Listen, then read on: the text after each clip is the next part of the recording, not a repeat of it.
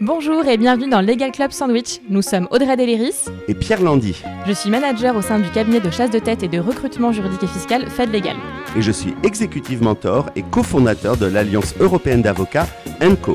Nous sommes également les fondateurs du Fleet Network, French Lawyers in Tech, le réseau qui réunit plus de 350 juristes dans la tech et en start-up. Dans notre émission, nous recevons des invités issus du domaine du droit qui nous parlent de leur métier, nous partagent leur retour d'expérience et nous donnent des conseils. D'autres spécialistes et experts viennent également éclairer la communauté juridique. Le Legal Club Sandwich s'adresse à tous ceux qui veulent passer un bon moment en notre compagnie, de nos invités, mais aussi de celle de Lindia Le Sauvage, coach de prise de parole en public et experte en processcom, qui nous donnera également tous ses conseils. Allez, on vous laisse découvrir ce nouvel épisode. Bonne écoute Est-ce que Pierre, tu vas bien aujourd'hui? Je vais très bien. 57 émissions, Audrey. 57. Wouh voilà. Voilà, 57. Toujours. pas ce chiffre euh, Voilà. Euh, est-ce que tu peux nous dire de quoi tu vas parler durant ta chronique? Absolument. Aujourd'hui, je vais vous donner mes trucs et astuces pour manager des managers. Hâte d'en savoir en effet un peu plus. Et de mon côté, euh, lors de ma chronique, je vous parlerai d'IA et de recrutement et de l'avenir du métier de chasseur de tête. Donc aujourd'hui, pour cette émission numéro 57, comme vous le disiez Pierre, nous recevons encore deux invités parce qu'on y prend vraiment goût. Avoir deux invités, c'est aussi une, un très chouette exercice. Aujourd'hui, on a Yolène Trongeon, qui est VP Legal et Compliance, et Julia Oslan, Global Director of Product Marketing chez Sibel Angel, les deux. Yolène et Julia, comment vous allez aujourd'hui? On est au top et surtout, euh, on est vraiment ravis d'être avec vous, donc euh, merci de nous accueillir. Eh ben, merci euh, à toutes les deux. Ça va aussi, Julia? Tout va bien? Ça va très très bien, au top. Le petit jingle nous a mis dans l'ambiance, c'est parfait. on a vu qu'il y avait une petite chorégraphie qui avait été répétée par Yolène et Julia, donc vraiment, vous êtes hyper investis déjà dès le départ. On adore. Euh, aujourd'hui, on va parler de dark web. Euh, est-ce que c'est un mythe ou une réalité? On va faire une plongée dans ce mystérieux euh, dark web. Est-ce qu'avant de rentrer justement dans le vif du sujet, vous pourriez vous présenter toutes les deux rapidement pour nos auditeurs et spectateurs? Oui, avec plaisir. On aura toi, Julia. Bah, absolument. De mon côté, rapidement, bah, aujourd'hui, je suis donc en charge du product marketing chez Cyberangel, une boîte de cybersécurité. Je travaille avec les équipes depuis trois ans et demi. Petit détail, moi, j'ai commencé ma carrière sans rapport dans le secteur culturel, travailler avec des théâtres, donc comme quoi toutes les routes mènent à la cybersécurité et ça me fait très plaisir d'être avec vous aujourd'hui pour euh, échanger sur le sujet. Merci Julia. Et toi Yolène, alors qui es-tu? Euh, je vais reprendre les propos de Julia. Toutes les, les routes mènent à Rome, euh, puisque moi, en effet, je suis VP Legal et Compliance chez Cybel Angel et j'ai la chance de suivre et d'animer ces sujets passionnants, en particulier dans les univers Texas cybersécurité avec une équipe juridique de choc. Mais avant ça, en fait, j'ai commencé ma carrière en cabinet d'avocat et après, j'ai eu la chance de passer euh, plus de huit ans dans des gros groupes leaders de la logistique et du transport pour rejoindre Cybel Angel il y a un peu plus de cinq ans et y rencontrer bah, des équipes et des personnes euh, au-delà d'être talentueuses, mais vraiment euh, passionnantes, dont Julia bah, fait partie. C'est beau, merci. du coup, est-ce qu'on peut commencer par une première question évidemment extrêmement importante? Qu'est-ce que c'est le dark web? Est-ce que vous pouvez nous expliquer concrètement ce que c'est? Euh, oui, bien sûr. Alors déjà, gros disclaimer de mon côté. Comme vous le savez, je ne suis pas chercheur, je ne suis pas analyste, je ne suis pas ingénieur. Donc, je vais essayer d'utiliser mes propres mots assez simples pour euh, expliquer ce que c'est le dark web. Grosso modo, vous comme moi, on utilise tous euh, quasiment Internet tous les jours, mais la plupart du temps, finalement, on le fait sur la partie visible du web avec des pages Internet qui sont indexées, indexées, c'est-à-dire processées par des moteurs de recherche classiques euh, qu'on connaît tous du type Google, euh, Yahoo, et qui ne nécessite finalement aucun logiciel, aucune autorisation euh, spécifique pour, pour y accéder. Donc en gros, on se connecte, il n'y a pas besoin de carte routière, pas besoin de carton d'invitation, tout le monde peut s'y rendre ou y rentrer. Ça, c'est sur la partie visible. Ça, c'est une partie d'Internet en fait, parce qu'en parallèle, il y a des couches qui sont moins visibles, dont le dark web finalement fait partie, qu'on appelle aussi parfois bah, le web clandestin ou le web caché. Et là, c'est un peu différent parce que le contenu des pages web justement du dark web, elles ne sont pas indexées par ces moteurs de recherche classiques, donc les Google Co que je citais juste avant. Et ça veut dire concrètement qu'on ne peut pas voir le contenu des pages si on n'a pas les bons outils pour y accéder. Donc, euh, si je devais faire une comparaison, finalement, c'est euh, comme si vous vouliez rentrer dans un club un peu select privé tel que je sais pas le Legal Club Sandwich par exemple. Euh, il va falloir, pour pouvoir naviguer dans ces couches un peu profondes, finalement, bah, réaliser certaines démarches, montrer qu'on pèse, qu'on a du crédit, qu'on est légitime pour entrer dans ce club select. Et d'ailleurs, quand on le vit en pratique, c'est là qu'on se dit que c'est assez antinomique le dark web parce qu'on cherche la confidentialité, on cherche l'anonymat et en même temps, on va se jauger entre personnes anonymes, s'étudier et afin de voir si des profils ils sont crédibles pour entrer dans ce club. Et alors le dark web, c'est né de manière, c'est écrit par quelqu'un en particulier, c'est né comment? Il y a eu pas mal de films euh, sur le sujet, mais pour la petite histoire et assez, euh, de manière assez brève, le dark web en fait aurait été créé dans les années à peu près 70 euh, par le gouvernement américain et le but c'était de protéger leurs espions qui échangeaient des informations sensibles et confidentielles de façon complètement anonyme. Et après, ces personnes qui ont développé, euh, euh notamment les ingénieurs de l'US Army, qui ont créé finalement euh, cette zone du dark web, ils ont décidé de le placer dans le domaine public de sorte que, en théorie, n'importe quel internaute averti, il puisse y accéder. Et rendre accessible cette technologie au public, c'est un peu ce qu'on va peut-être détailler juste après, mais c'est placer le dark web pour le meilleur et pour le pire, euh, finalement, dans les mains du public puisque l'usage initial qui se voulait en fait de permettre des échanges anonymes, confidentiels, sécurisés, voire de permettre, euh, comme on peut le voir aujourd'hui, à des populations ou des opposants politiques de penser, de s'exprimer librement, l'usage il est détourné aujourd'hui très souvent à euh, bah, malheureusement à des fins criminelles pour être à l'abri des regards indiscrets, notamment des autorités euh, de police et judiciaire. Alors attends, si je comprends bien, je sais pas, je peut-être plutôt pour Julien, pour toi la question, mais si je comprends bien, tout le monde peut accéder au dark web alors, techniquement. Techniquement, tout le monde peut y aller. Absolument. C'est absolument pas illégal d'accéder au dark web. En termes de compétences techniques, euh, ça prend des compétences techniques assez euh, assez minimes. Il s'agit principalement de télécharger euh, un browser spécifique sur sur son ordinateur et j'ai envie de dire n'importe qui peut y aller. Je pense que ma grand-mère va sur Google et tape aller sur le dark web et elle va trouver un tuto rapidement, que ce soit sous forme de blog ou de, vidéo. C'est voilà, il y a pas a pas vraiment de, de frontières techniques pour pour arriver sur le dark ce qui explique qu'on va y trouver bah, aussi bien euh, euh, des, chercheurs, des journalistes, euh, des dissidents politiques qui justement sont à la recherche de cette confidentialité dans les échanges. On va y trouver notre fameux hacker à pu la capuche, le criminel qui vient là pour des activités malveillantes. Et puis on va trouver autour toute une nébuleuse de gens qui viennent parce qu'ils ont envie de d'avoir de, des échanges un petit peu sécurisés, qui vont vivre un peu dans la crainte d'être surveillés, qui vont venir chercher cette confidentialité. Et puis on va avoir des curieux aussi, euh, des gens, euh, je pense principalement avec tous les sujets cyber euh, qui montent, c'est un peu des, trending topics, donc il y a des, curieux qui vont aller télécharger tant justement avec le,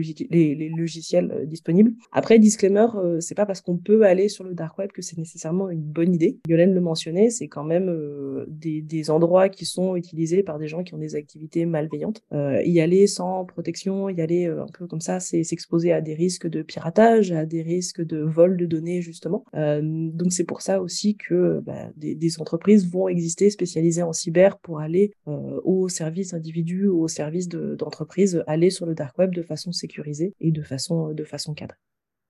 Et voilà, pour revenir à la question, fondamentalement, qui peut y aller? N'importe qui. D'accord, donc Pierre et moi, on peut aussi y aller, on a le droit. Vous avez le droit, tout à fait. Ok. Euh, et qu'est-ce qu'on y trouve sur le dark web Là, tu, tu nous parlais et Hélène aussi d'échanges sécurité, sans doute pas forcément très légal, j'imagine, mais, mais justement, qu'est-ce qu'on y trouve concrètement? Qu'est-ce qu'il y a? Eh ben, on y trouve de tout aussi. On trouve tout le monde, on trouve de tout pour tout le monde. Quand je dis euh, quand je dis qu'on y trouve de tout, bon si on se concentre un peu sur le sujet de la donnée qui est le sujet de la discussion euh, aujourd'hui, on peut voir le dark web un peu comme un site de petites annonces, ou comme un journal. Donc vous allez trouver euh, bah, des de, des offres de vente de données qui ont été volées. Vous allez trouver des offres d'achat aussi, des gens qui veulent se renseigner spécifiquement sur une entreprise ou sur une personne. vous allez trouver aussi peut-être ce qui est moins connu des offres de services euh, de gens, des hackers qui sont spécialisés dans une partie, par exemple, quelqu'un qui va être spécialisé dans la création de malware, euh, qui va euh, qui va proposer ses services. Vous avez des offres d'emploi parce que sur le dark web et les, organisations criminelles, vous avez aussi bien de la petite PME, voire de l'auto-entrepreneur, mais vous avez aussi du grand groupe et le grand groupe, bah, il va recruter des gens spécialisés, il va recruter des gens aussi en marketing, il va recruter des comptables, pourquoi pas. Donc il y a ces, offres d'emploi qui, gravitent.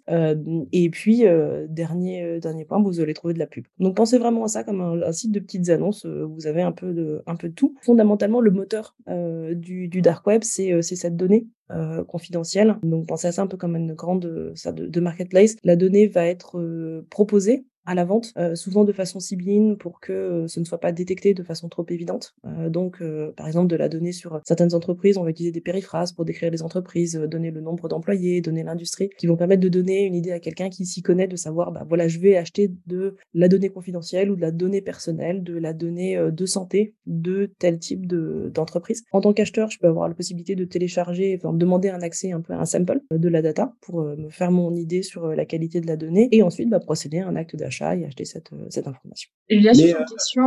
Ah, pardon, Pierre. Tu as parlé de malware. Qu'est-ce que c'est du coup? Alors, le malware, c'est euh, c'est un logiciel. Euh, malveillant qui va être téléchargé euh, sur l'ordinateur. Je pense que l'exemple, plusieurs exemples types, c'est on ouvre un, un email de phishing donc un email qui est envoyé par quelqu'un qui va se faire passer pour PayPal par exemple ou qui va se faire passer pour pour les impôts. on clique sur un lien et à ce moment-là, à notre insu, sur l'ordinateur va être téléchargé un logiciel.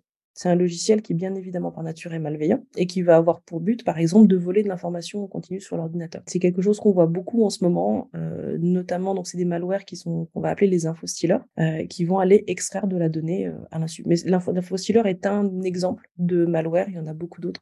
C'est vraiment du logiciel qui est téléchargé à l'insu d'un utilisateur sur l'ordinateur et qui va faire des actions de façon silencieuse sur l'ordinateur. Alors moi, j'ai un gestionnaire de mots de passe euh, et de temps en temps, dans ce gestionnaire de mots de passe, j'ai une alerte, un gros bouton rouge, un gros euh, et qui me dit attention, euh, certaines de vos données sont sur le dark web, ont été retrouvées. Donc ça veut dire que moi, Pierre Landy, je peux avoir des données sur moi qui se retrouvent monnayées sur le dark web. Absolument, absolument. Et là, c'est tout l'univers assez fascinant de, de j'allais dire, du vol de données euh, personnelles. Faut vous dire que c'est pas, alors c'est pas toi, Pierre, en tant que tel, qui a été ciblé, euh, mais tu t'es peut-être à un moment, je sais pas, inscrit sur, euh, tu as acheté des billets à la Fnac, euh, tu euh, t'as mis, tu, je sais pas, tu t'es inscrit sur euh, sur Doctolib, enfin bref, tu t'es inscrit sur un sur un site web à un moment. Et l'entreprise qui possède ce site web va travailler probablement avec des fournisseurs. L'exemple type, c'est euh, euh tu travailles avec une agence marketing et donc tu vas échanger, enfin tu vas tu vas donner ta base de données clients à l'agence marketing qui va après aller euh, s'occuper de la fidélisation et, des actions de, communication. Et bah l'agence marketing, elle n'est pas forcément aussi bien sécurisée que n'importe qui que, que la grosse boîte, donc va se faire voler ces informations et ces informations personnelles qui au final, vont se retrouver sur le dark web et vont être, vont être mises en vente. OK.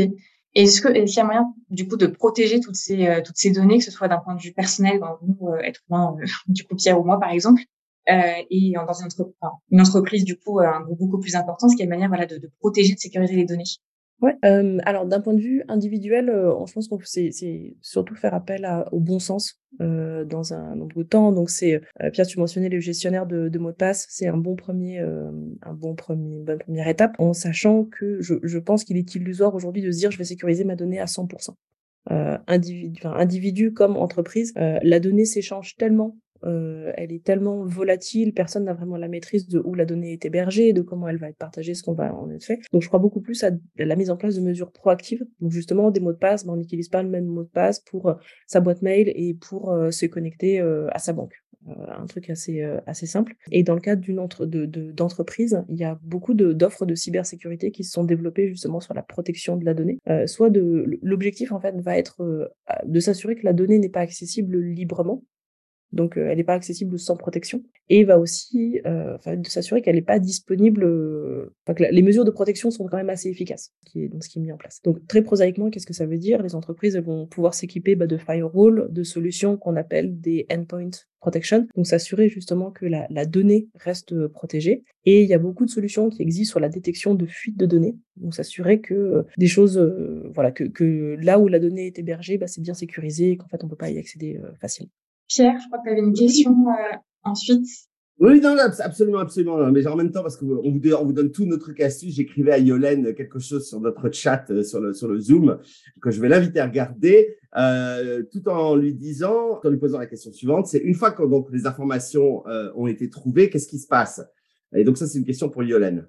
Et je te poserai mon autre question auquel je viens de penser juste après, Yolène. Pas de problème. Bah, ça va peut-être faire un petit peu écho d'ailleurs avec cette question, parce que déjà, euh, avant de se poser la question de qu'est-ce qui se passe, avant déjà de faire quelque chose à proprement parler, juste pour vous dire comment ça fonctionne en pratique, on va réellement, enfin les, les prestataires ou les enquêteurs, ils vont réellement investiguer afin de savoir si la source euh, sur le dark web, qu'on l'on a identifié, elle est crédible ou non. Donc, il suffit pas qu'on aille sur un site du dark web, euh, sur des couches même qui sont très profondes, où on trouve des cybercriminels, cybercriminels pardon, qui disent au hasard j'ai un fichier à vendre contenant les plans d'un futur aéroport avec tous les détails de plans de sécurité, euh, le listing des équipes de l'aéroport, voire le type d'armes qu'elle porte sur elle pour que la menace soit réelle on a beaucoup de, euh, si je puis dire, même si c'est pas vraiment le, terme, de plaisantins ou de fake euh, annonces, puisque pour reprendre la métaphore de, Julia, et de tentatives de tentatives d'escroquerie en fait qui sont derrière.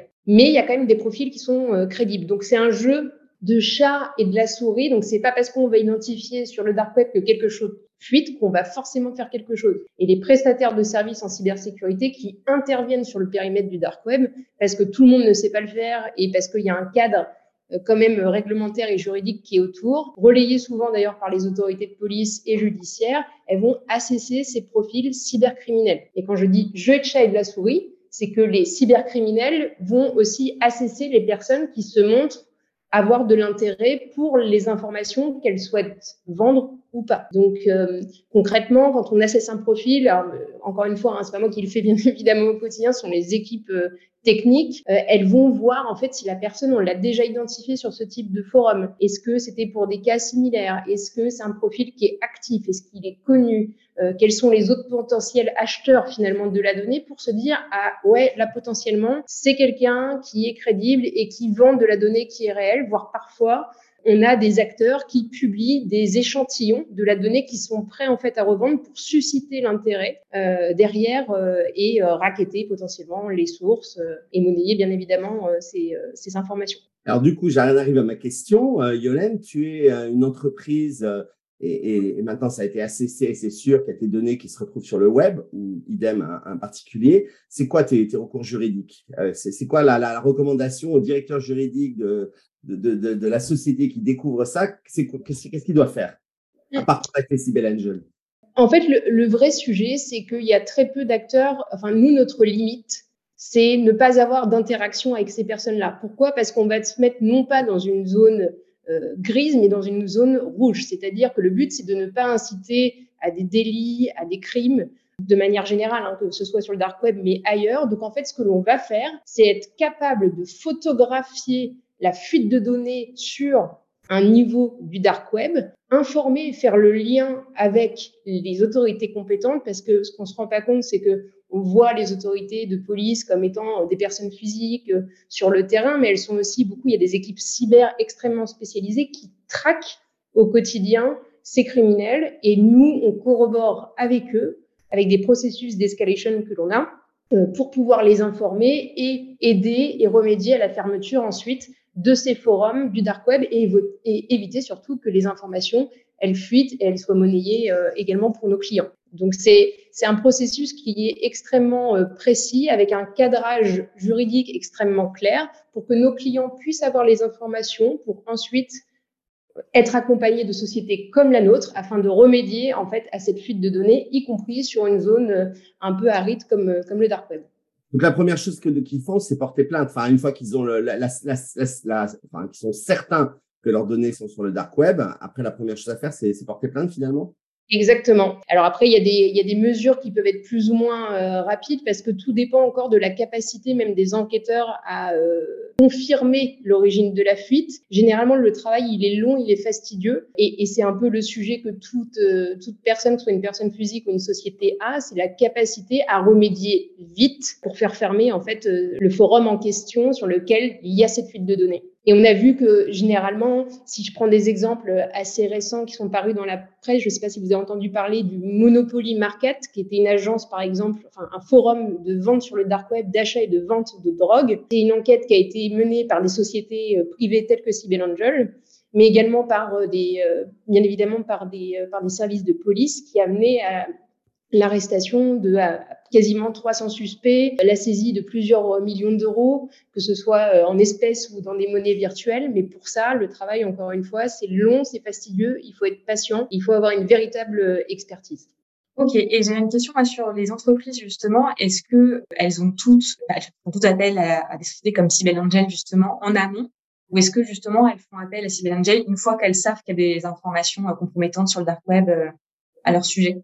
Tout dépend le niveau de maturité des sociétés. Euh, malheureusement, parfois, c'est un peu comme, euh, alors je vais faire une comparaison, c'est un peu comme l'assurance. Parfois, tu souscris pas une assurance et tu te dis, c'est quand tu as un pet, euh, finalement, que tu réalises que c'est nécessaire. Et parfois, on travaille, nous, avec des gros groupes aussi qui ont cette maturité, mais on a vu pendant le, que le Covid que les PMI, les, enfin, les PME, pardon, et les ETI n'étaient absolument pas épargnés. Donc, elles ont ce réflexe aussi également de faire appel à des sociétés comme Sibyl Angel, mais comme d'autres prestataires pour les accompagner et éviter ce type de problème problème euh, voilà, qui peut être vraiment critique euh, dans certains cas, bien évidemment. Ok, merci. Et euh, avec Pierre, on aime bien, pour ceux qui écoutent l'émission assez souvent depuis le début, on aime bien les, affaires un peu croustillantes, les exemples un peu concrets.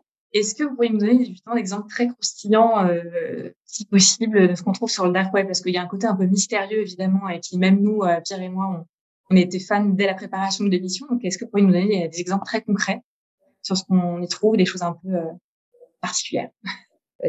Question euh, piquée euh, de, de, tous les deux, je vous reconnais bien là, mais oui, bah, nous, nous, bien évidemment, sans rentrer dans le détail de nos activités, mais au-delà des exemples croustillants, finalement, pour nous, c'est surtout des situations particulières, en tous les cas pour, pour moi que j'ai pu euh, vivre euh, chez Cybelle Angel, parce que quand je suis arrivée, quand on me parlait du dark web, j'avais cette image que décrivait Julia, c'est-à-dire euh, l'homme avec son sweat noir, le sweat à capuche au fond de sa cave, en train d'essayer de hacker je ne sais quel serveur et collecter quelles données pour se retrouver sur le dark web. Ça, c'est vrai, c'est une partie de la réalité, mais c'est pas que ça, le dark web. On en a parlé un petit peu justement avant, et on a souvent du mal à s'imaginer quels sont les profils. Et quand on a préparé l'émission, alors désolé pour les Kevin et disclaimer, je vous ai dit souvent on tombe en fait sur des profils euh, très jeunes, mineurs, et en fait, ça peut être en effet monsieur et madame tout le monde. Et il y a eu un exemple assez euh, célèbre, euh, dont beaucoup ont sûrement connaissance, d'un célèbre hacker qui a le doux pseudonyme de Pom Pom Purin, qui était mineur au moment de la création d'un forum sur le dark web où l'objet c'était la revente de données en tout genre, est devenu multimillionnaire au passage, et il avait un visage qui était complètement juvénile, on lui aurait donné le bon Dieu sans confession. Et notre quotidien, c'est ça. C'est que derrière, en fait, des, euh, des, des, comment dire, des, des, situations critiques, on peut tomber sur un Kevin 12 ans, comme le pom-pom purin euh, finalement en question, ou alors au contraire des hackers qui sont extrêmement connus, voire limite des rockstars finalement que vous avez en face de vous sans le savoir forcément. Et les cas les plus, les, les plus même encore, euh, situations peut-être marrantes, Julia, je sais pas si tu veux partager, mais on a ce qu'on appelle chez nous des situations où finalement le, la menace vient des insiders des entreprises, c'est-à-dire que c'est eux qui sont à l'origine de la fuite de données sur le dark web. Peut-être que Julia, tu as as un exemple qu'on a eu récemment en tête oui, j'ai un exemple qui me vient effectivement de. On a été contacté par une entreprise qui depuis six mois euh, était euh, visée par des. Euh, il y avait des menaces très graves contre les dirigeants sur des forums du dark web, des menaces de mort, des menaces de chantage, des choses vraiment très très graves. Et au bout de six mois, l'entreprise avait toujours pas réussi à identifier le d'où ça venait et qui c'était, avec quand même une, une, une impression que ça venait de l'interne. Il y avait des, il y avait des, des détails qui, qui amenaient à penser ça. Et en fait, en travaillant avec l'entreprise, on s'est rendu compte que euh, les messages qui étaient publiés sur le dark web venaient en fait de quelqu'un qui était à la tête des de, de, l'équipe de cybersécurité chez le client. Les menaces n'étaient absolument pas, euh, c'était absolument pas, euh, j'allais dire, personnel. Il n'y avait pas de menaces directes. C'était une façon pour cette personne-là, un peu bizarre, mais cependant réelle, de justifier son poste et de justifier le, les projets sur lesquels elle travaille. Donc on, revient un petit peu sur euh, les sujets que, que Yulen mettait en avant. Le dark web, c'est beaucoup de, jeux de miroir, de jeux de, de, de euh, comment dire, de, de, réalité un petit peu un petit peu alternative. Mais ça voilà, c'est une situation qui m'a vraiment marqué où on se dit parfois on, cherche des acteurs malveillants et, les raisons qui amènent les gens sur le dark web, elles sont elles sont diverses et ça c'est un, bon cas. Et on trouve des, euh, des attaques justement plutôt vers beaucoup vers des, je, je pense pas sur des, des statistiques, mais vers les entreprises elles-mêmes, vers les dirigeants. On trouve euh, il y a une tendance justement par rapport aux attaques.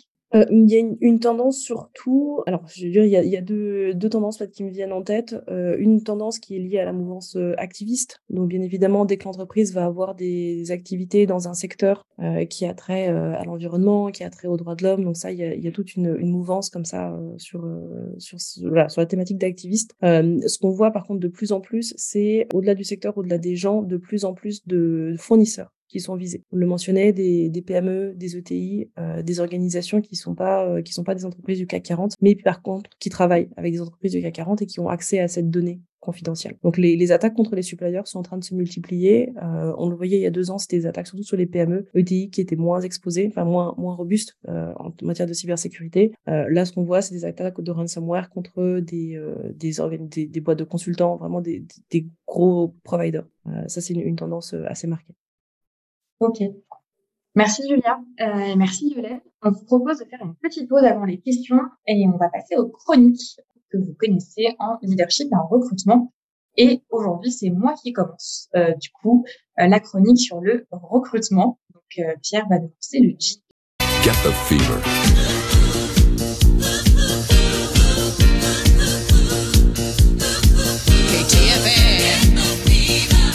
Merci Pierre. Et pour ceux qui nous écouteront en podcast, euh, du coup, je suis désolée puisque vous avez euh, manqué euh, du coup la chorégraphie de Yolène et Julia. Oh, vraiment, merci.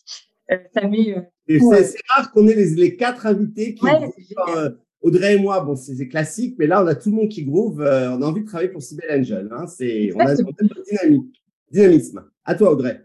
Merci. Aujourd'hui, on va parler de Dark Web et de Pop Bomb Purin, parce que je n'avais pas l'intention de prononcer ce mot, mais il est tellement génial que je le prononce. Du coup, donc, on a parlé de Dark Web et de Pop Bomb Purin avec Yolène et Julia. Et beaucoup en ont peur du Dark Web, mais beaucoup aussi ont peur des intelligences artificielles, comme des robots, des super machines qui viendraient nous remplacer et vous remplacer, mais aussi nous remplacer. Oui, nous, les chasseurs de tête. Eh bien oui, parce qu'après tout, on ne fait qu'envoyer des CV, non? Alors, je m'insurge ça, évidemment, parce que mon métier n'est pas d'envoyer seulement des CV, parce que ce serait extrêmement embêtant. On a heureusement beaucoup plus de valeur ajoutée. Alors, pourquoi je vous parle de ça? Petit retour en arrière. Il y a quelques semaines, Olivier, qui travaille chez Légal, s'interroge sur l'avenir de notre métier. On entend forcément, c'est euh, tout à fait légitime. Suite à cette interrogation, on a Yann, qui travaille euh, chez Fédégal, qui en est accessoirement le directeur et le fondateur, et qui a écrit un article dans la LGA qui est intitulé Quand allons-nous être remplacés par l'IA Pierre va vous partager l'article que je vous conseille vivement de lire. Donc forcément, cette question-là, bah, ça fait peur. Et donc la semaine dernière, on a Michel, le DSI de notre société, qui prend le temps de nous expliquer, à nous, les chasseurs de tête chez Fed Legal, les dernières évolutions. Avec Michel, on a parlé algorithmes, big data, machine learning, deep learning, robots CV, IA, IA de première génération, IA générative. On est ChatGPT. Tous ces sujets qui font extrêmement peur à des gens comme nous qui euh, travaillons dans l'humain. Et je me suis dit, et si finalement ce que j'aime faire au quotidien, c'est ça être remplacé par un robot? Alors qu'est-ce que j'aime faire au quotidien? C'est conseiller chaque juriste, fiscaliste, responsable ou directeur juridique ou fiscal que je rencontre tous les jours. Comment va le marché À quelle rémunération puis-je prétendre, euh, C'est conseiller cet avocat qui se demande est-ce le bon moment pour passer côté entreprise? Est-ce que je dois rester spécialisé ou au contraire élargir, mon champ de compétences? Est-ce que je dois privilégier plutôt un grand groupe ou au contraire une start-up ou une PME Et si je fais ce choix de carrière maintenant, comment me revendre dans cinq ans? Est-ce qu'il y aurait une évolution possible dans cette société-là? Ou dans l'autre que je pourrais éventuellement choisir. Et si je choisis cette société, ou plutôt celle-là, comment mon profil sera-t-il perçu par le marché? Moi, ce que j'aime faire, c'est aussi conseiller mes clients, les directeurs juridiques et fiscaux. Quand je leur dis, bah, ce profil que vous recherchez n'existe pas sur le marché. Je vous conseille plutôt d'orienter votre recherche de telle ou telle manière. Ce profil-là, il est un peu moins dimensionné. Oui, ok, c'est vrai, mais en dessous de, il est en dessous de vos critères de seniorité. Mais je vous assure qu'il faut absolument le rencontrer parce qu'il a la super personnalité qui va bien et vous allez l'adorer. Et je, quand je, je leur dis aussi, dépêchez-vous de rencontrer ce profil. Il a trois autres propositions sur le marché, mais vraiment, cette personne-là, elle est faite pour vous. Et en plus, cette personne-là, elle a une préférence pour votre société. C'est aussi conseiller mes clients sur la façon de mettre en avant des parcours de formation interne, les évolutions possibles, euh, de le fameux feeling qu'on attend quand on rencontre un collaborateur potentiel. Moi, c'est exactement ce que j'aime faire. C'est exactement ce que mon métier chasseuse de tête signifie pour moi et c'est ma valeur ajoutée. C'est notre valeur ajoutée. Il y a des concurrents qui nous écoutent, je pense qu'ils seront d'accord avec moi c'est insister pour qu'un client rencontre un candidat, c'est insister pour qu'un candidat aille rencontrer un client. Voilà, parce que j'y crois, moi, à ce projet-là, j'y crois à cette rencontre-là. Donc, ce que j'aime dans mon métier, c'est aussi cette candidate qui, la semaine dernière, m'a dit merci Audrey, je suis tellement heureuse pour ton nouveau poste de responsable juridique. Je pensais pas avoir un aussi grand coup de cœur professionnel avec la secrétaire générale, ensuite avec le président et ensuite avec l'équipe. C'est exactement pour ça que je fais ce métier-là.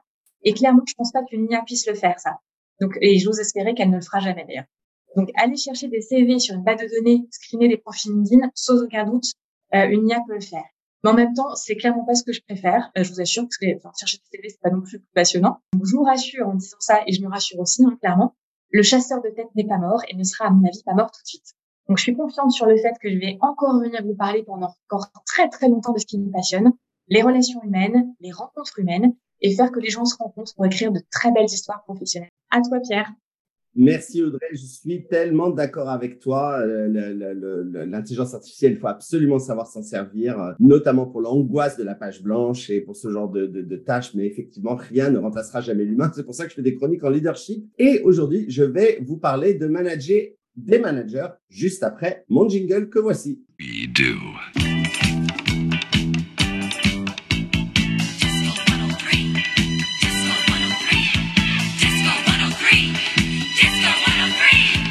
Alors là, c'est moi qui ai carrément suivi Yolène sur la, sur la Corée. Euh, merci d'avoir l'idée. Alors, manager des managers, eh bien, c'est un sujet qui me tient à cœur euh, et qui euh, probablement euh, tient à cœur à beaucoup d'entre vous, c'est notamment les ceux qui sont peut-être un peu plus seniors dans l'entreprise et qui ont des, des positions de leadership. Il est souvent dit que manager est un art, mais manager des managers, c'est carrément de la haute voltige parce que vous êtes à la fois le pilote et le contrôleur aérien. Vous devez jongler entre la vision stratégique et, la gestion opérationnelle. Donc, c'est une mission délicate qui peut sembler aussi complexe, en tout cas à mes yeux, résoudre un litige juridique à multiples facettes. Donc, je vais vous partager, comme j'aime bien le faire, 10 trucs et astuces pour exceller dans la gestion des managers. Donc, ils ont été euh, choisis pour vous aider à développer votre leadership tout en assurant un contrôle efficace de vos équipes. Comme disait Muriel Robin, on coupe en gardant toute la longueur. Hein, voilà, c'est un petit peu ça, manager des managers. Alors, on y va. Numéro un, eh bien, définissez des objectifs clairs et favorisez l'autonomie.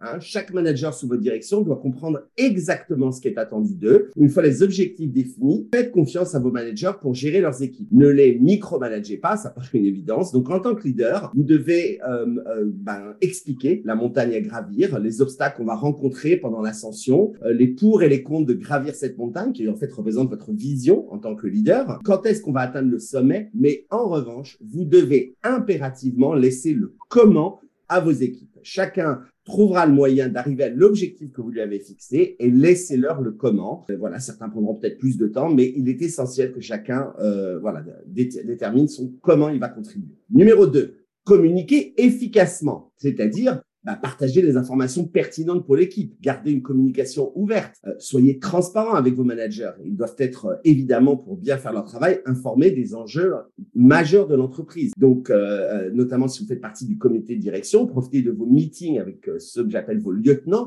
pour cascader le maximum d'informations dont vous avez eu connaissance et qui seront utiles à leur travail au quotidien. Bien sûr, je ne parle pas des informations méga confidentielles déclarées comme telles au comité de direction, mais globalement pensez à cascader. Vous, vous avez plein d'informations qu'ils n'ont pas. Donc, communiquez efficacement. Numéro 3, Établissez une culture du feedback bidirectionnel. Par cela, je veux dire que faites le point régulièrement avec vos managers et encouragez euh, bah, qu'ils fassent la même chose avec vos équipes. Donc, le feedback ne doit pas être, ne doit pas être à sens unique. Les managers doivent aussi pouvoir s'exprimer, y compris sur votre management. Donc, demandez-leur comment vous pouvez vous-même en tant que leader vous améliorer, comment se passe votre relation? Quel est leur working style, hein, parce que je me souviens toujours de, de cette manager qui m'avait dit, moi, quand à 18 heures, j'ai le manteau sur les épaules, je suis déjà en retard pour aller chercher mes enfants, etc., parce que je vais retravailler euh, euh, plus tard, etc. Et il faut le comprendre. Euh, donc, du coup, je lui posais pas des questions quand elle avait son manteau euh, sur les épaules, et éventuellement, elle me disait, mais tu peux me rappeler à 19h30, 20h, c'est mon working style, j'ai juste besoin du créneau 18-20. Chacun, il faut s'adapter, et c'est un, tout ça se fait par la communication. Numéro 4, encouragez la formation continue de vos managers et soyez vous-même un mentor. Donc, assurez-vous que vos managers sont à jour sur les dernières évolutions juridiques et partagez votre expérience et vos conseils avec eux. Essayez, je sais que ce n'est pas toujours facile, surtout en ce moment, de débloquer des budgets de formation continue pour eux, que ça soit en leadership, euh, euh, en soft skills, euh, développer sa communication de prise de parole en public. On pense très fort à l'India qui ne peut pas être avec nous ces temps-ci, ou bien qui fait des super formations dans un théâtre. Ça, c'est fin de la page de pub, ou bien des formations en hard skills sur les domaines techniques juridiques dont ils s'occupent. S'ils font partie d'un réseau comme l'excellent Fleet Network, French Lawyers in Tech, laissez-leur le temps d'assister aux formations juridiques et ateliers gratuits de développement personnel qui sont proposés par le network. Ce sont après tout vos experts, c'est que vous serez de moins en moins vous-même plus votre équipe grandit. Donc, il faut que vos experts restent des experts et il faut impérativement qu'ils continuent à se former. Numéro 5, faites preuve d'empathie et reconnaissez les réalisations Comprenez les défis de vos managers et reconnaissez leurs efforts. Un petit peu de positive reinforcement, comme on dit à Ottawa. Une reconnaissance appropriée stimule la motivation et l'engagement. Un, simple merci, un merci de ce que tu as fait peut souvent suffire. Donc, exigez du business qu'ils impliquent vos managers dans leur dîner d'équipe qui célèbre un succès ou dans leur propre site. Par exemple, je me souviens d'un moment où un email était parti à toute l'entreprise chez Yahoo, célébrant tout le monde, mais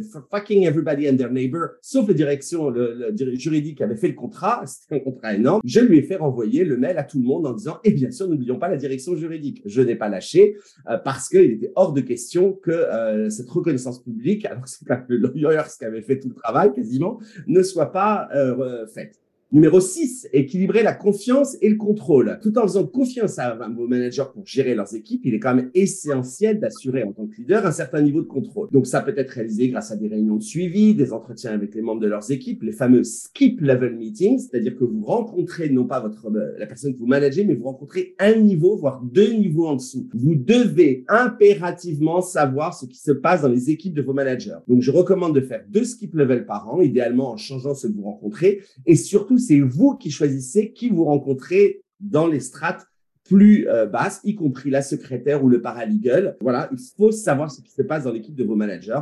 Plus quelqu'un est discret, plus il est intéressant de rencontrer cette personne. Allez les chercher, le skip level. Et ça m'amène au numéro 7, Attention au managing up. Assurez-vous que vos managers ne sont pas juste excellents à vous impressionner tout en étant des tyrans avec leurs équipes. C'est là que les entretiens de niveau intermédiaire, les fameux skip levels, sont essentiels. Ils vous permettent d'obtenir un aperçu direct de l'efficacité de vos managers. C'est hélas encore une pratique trop répandue, donc le skip level, ça coupe l'herbe sous le pied à ceux qui sont très bons à manager up et qui sont des enflures managing down. Numéro 8, créer une culture d'équipe. Faites en sorte que tous les managers se sentent comme faisant partie d'un ensemble, plutôt que d'être isolés chacun dans leurs propres équipes. Donc, pensez aux trucs habituels, des événements d'équipe, même virtuels, peuvent renforcer cette sensation. Créer un groupe WhatsApp, une chaîne Slack, un rendez-vous régulier, le déjeuner d'équipe euh, mensuel, trimestriel, des moments de rencontre différents de ceux que vous avez en place avec toute l'équipe dans son intégralité.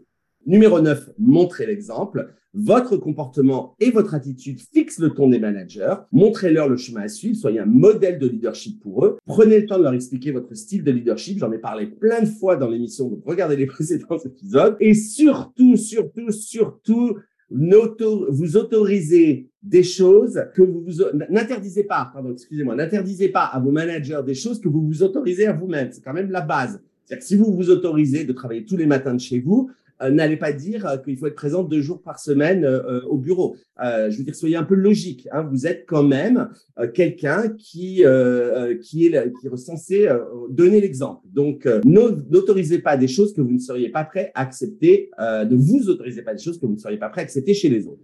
Enfin, numéro 10, adaptez votre type de leadership. Chaque manager est différent. Certains peuvent avoir besoin d'un accompagnement plus structuré, tandis que d'autres peuvent prospérer avec plus d'autonomie, adapter votre approche en fonction des besoins individuels de chaque manager. Vous devez être une sorte de caméléon avec vos reports. Certains veulent bénéficier de votre expertise, de demanderont des meetings relativement longs et fréquents pour échanger avec vous, alors que d'autres se porteront mieux le moins où ils vous verront.